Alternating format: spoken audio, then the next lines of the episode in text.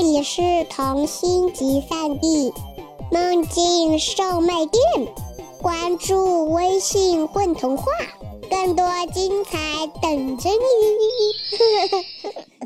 大家好，我是燕蓉，今天给大家带来的童话叫《剪裁黑夜的山卡》，作者蓝钥匙。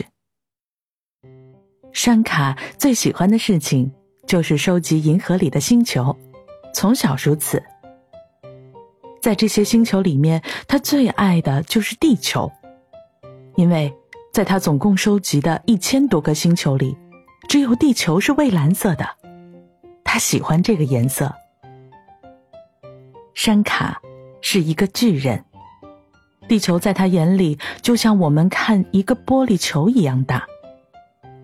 其实银河里面来来回回全是走来走去的巨人，只不过他们太高大了，高大到地球上的天文学家通过天文望远镜也只能有时看到他们的裤子，有时看到他们的眼睛，谁也想不到那只是一个巨人的身体的一小部分。听说呀，有一个著名的科学家看到了巨人的耳朵，他宣称发现了银河新的黑洞，还写了一百多篇学术论文，几乎每天都在世界各地讲学，粉丝比天上的星星还多。银河里的巨人们都特别的善良，山卡也是。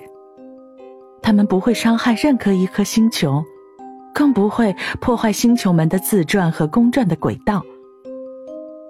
山卡每天大部分的时间都会看着地球在那里慢悠悠地转动。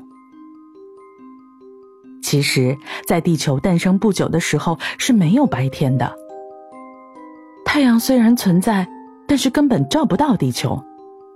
在太阳和地球之间有一块巨大的黑布，这块黑布是巨人国国王的斗篷。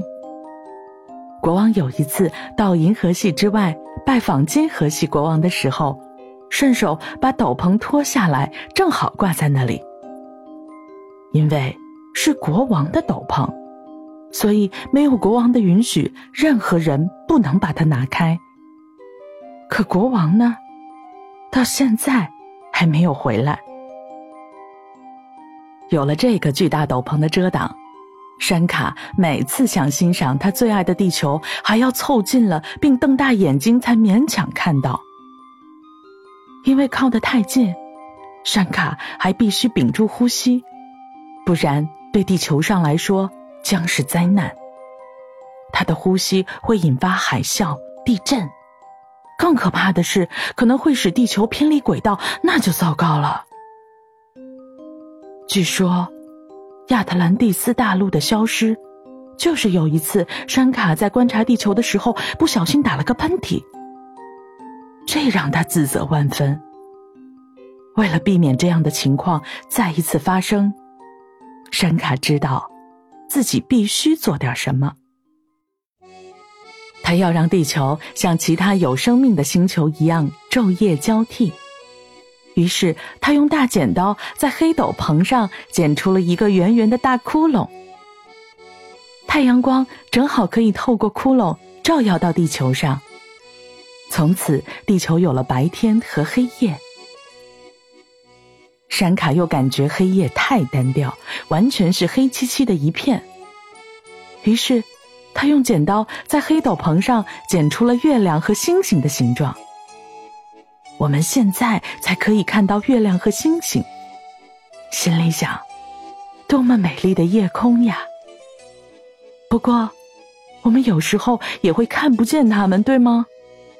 你以为是乌云遮挡住了月亮和星星，就大错特错了。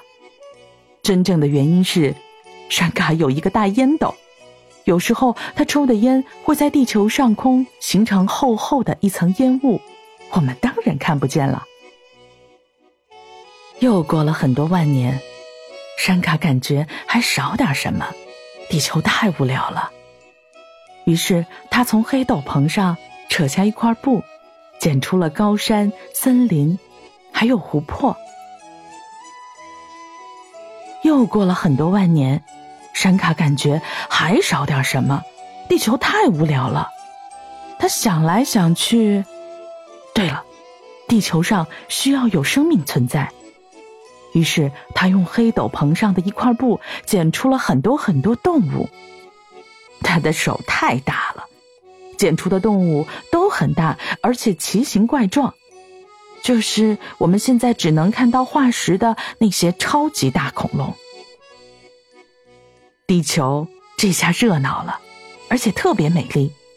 闪卡也很开心，每天乐呵呵地看着蔚蓝色星球上忙忙碌碌的生命，很是惬意。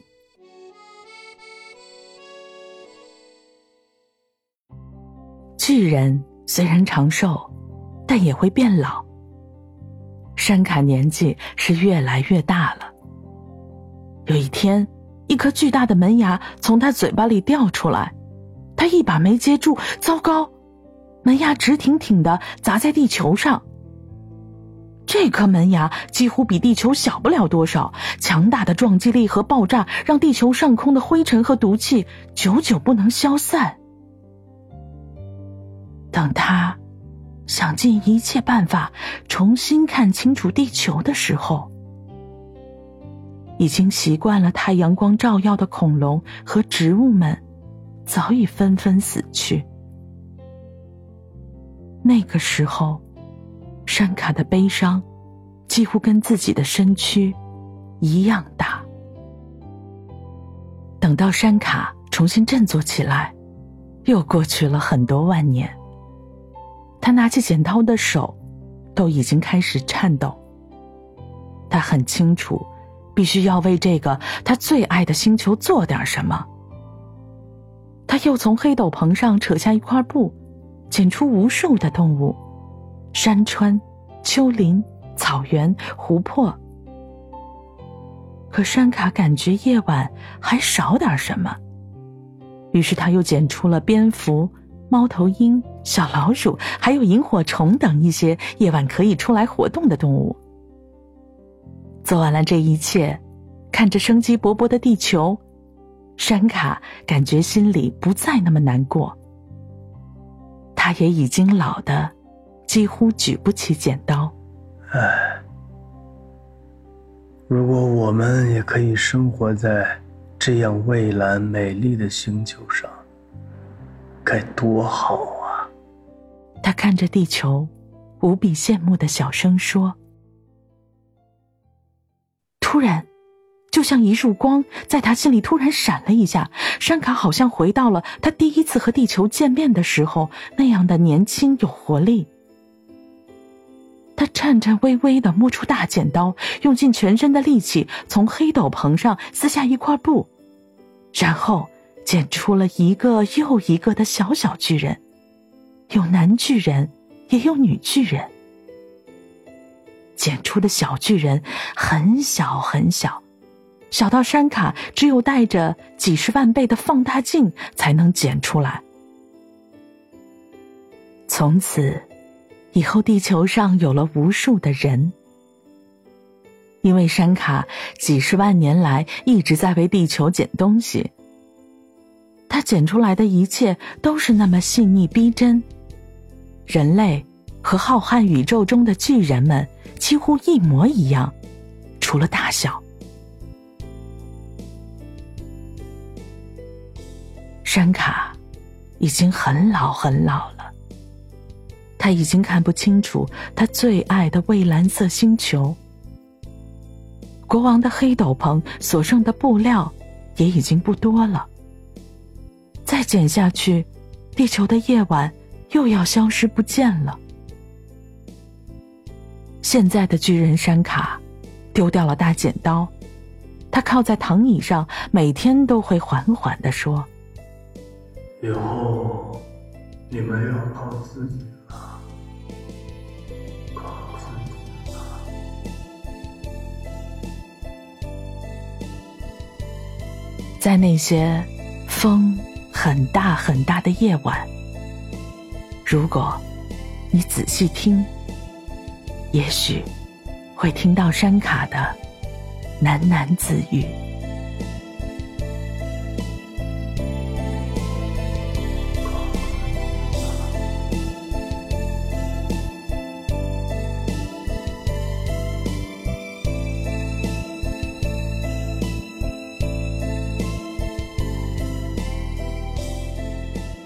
大家好，我是陈老师，是故事里裁剪黑夜的山卡。